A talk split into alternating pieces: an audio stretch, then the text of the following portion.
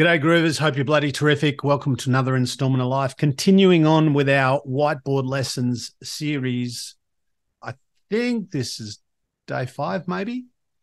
Here we go. So, number one for today is this In a world obsessed with instant gratification, quick fixes, and magic pills, nobody wants to hear from the guy who says sometimes success is a slow, uncomfortable, and inconvenient process. So, I definitely won't be saying that and it's true like it's one of the challenges for me as somebody who works as a coach and speaker and author and podcaster in this space of personal development, personal growth, professional development, all the stuff that I do. One of the challenges is that often what I believe is the right message for people is not the message they want to hear.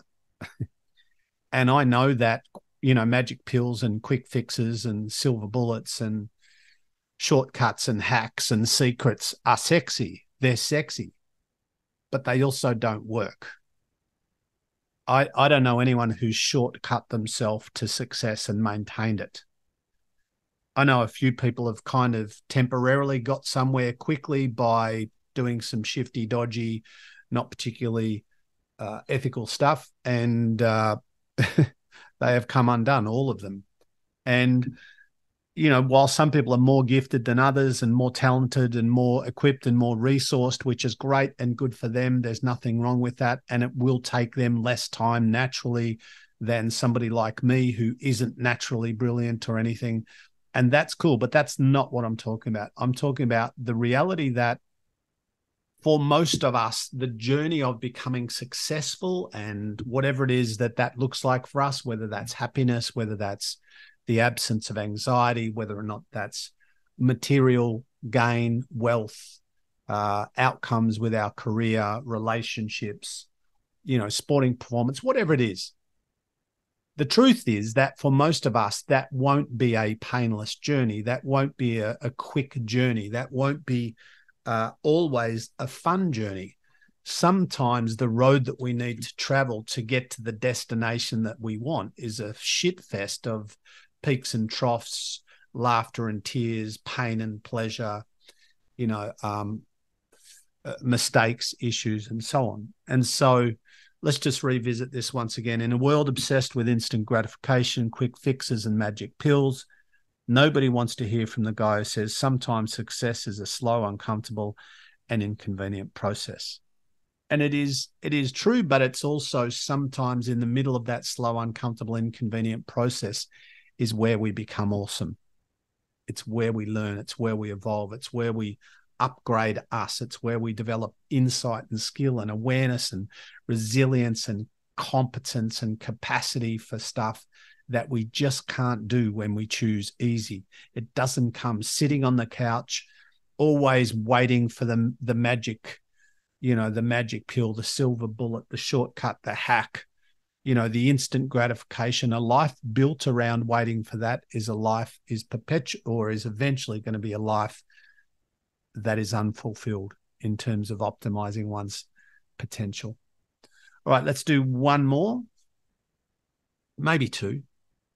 So, number two for today is this if you've spent years waiting for the right time to change your life, the chances are it's not a timing issue. What's interesting for me as um, originally as a personal trainer and then exercise scientist and then coach and then all the other shit that I do is that I've spent so much of my life talking to people who tell me that they're going to change soon. They're going to change soon. They're going to change, but not today and invariably it's it's next Monday, it's never today, or it's next month, or it's next year, or it's January one. But the interesting thing is when you talk to these people, and by the way, I have been in inverted commas these people. I have done this. I've procrastinated and avoided and avoided and told myself stories and lied to people because I was too lazy or too indifferent or too much of a procrastinator. I've done this. I've done this. But the truth is that if if our default setting is it's not the right time and it hasn't been the right time for years then we can pretty much be guaranteed that it's not about time it's about us.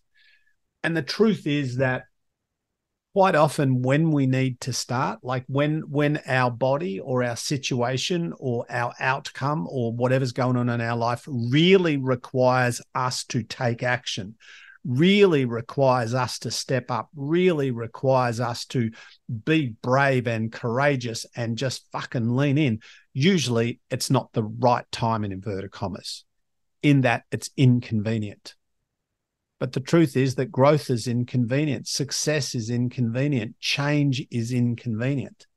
So when we stop looking for the right time and we stop pretending that it's a time issue and not a me issue or a you issue, then we actually start to step into reality and get shit done. All right, let's do one more. Oh, this is this is quite long but and quite profound. This is called creating a new normal when you find a way to turn those part time, when you're motivated, in brackets, when you're motivated, optimal behaviors into all the time hardwired habits, now you have created a new and improved normal, a new standard operating system, a new behavioral default setting that's aligned with your goals, purpose, and values.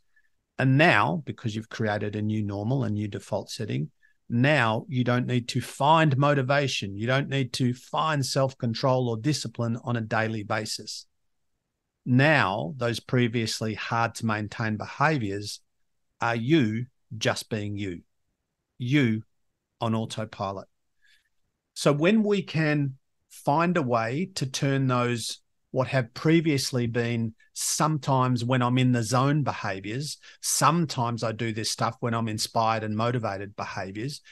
When we can find a way to turn those behaviors that we know should be all the time behaviors, when we can translate that or, or transform those part time things into all the time hardwired into our subconscious kind of operating system things, then now this is just me being me. There was a time where I needed discipline, self control, and willpower to eat the right way for me. Over time, I created a new relationship with food, a new operating system, a new default setting, a new version of normal with me and food.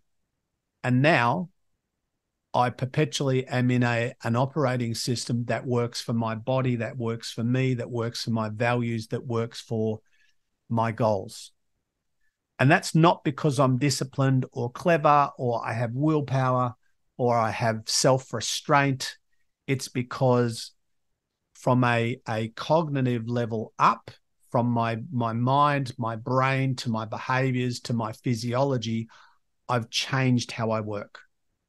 And when we create a new normal, then the need to get disciplined, get motivated, get focused, get tough, that disappears. All righty, team. Love you guts. I'll see you tomorrow.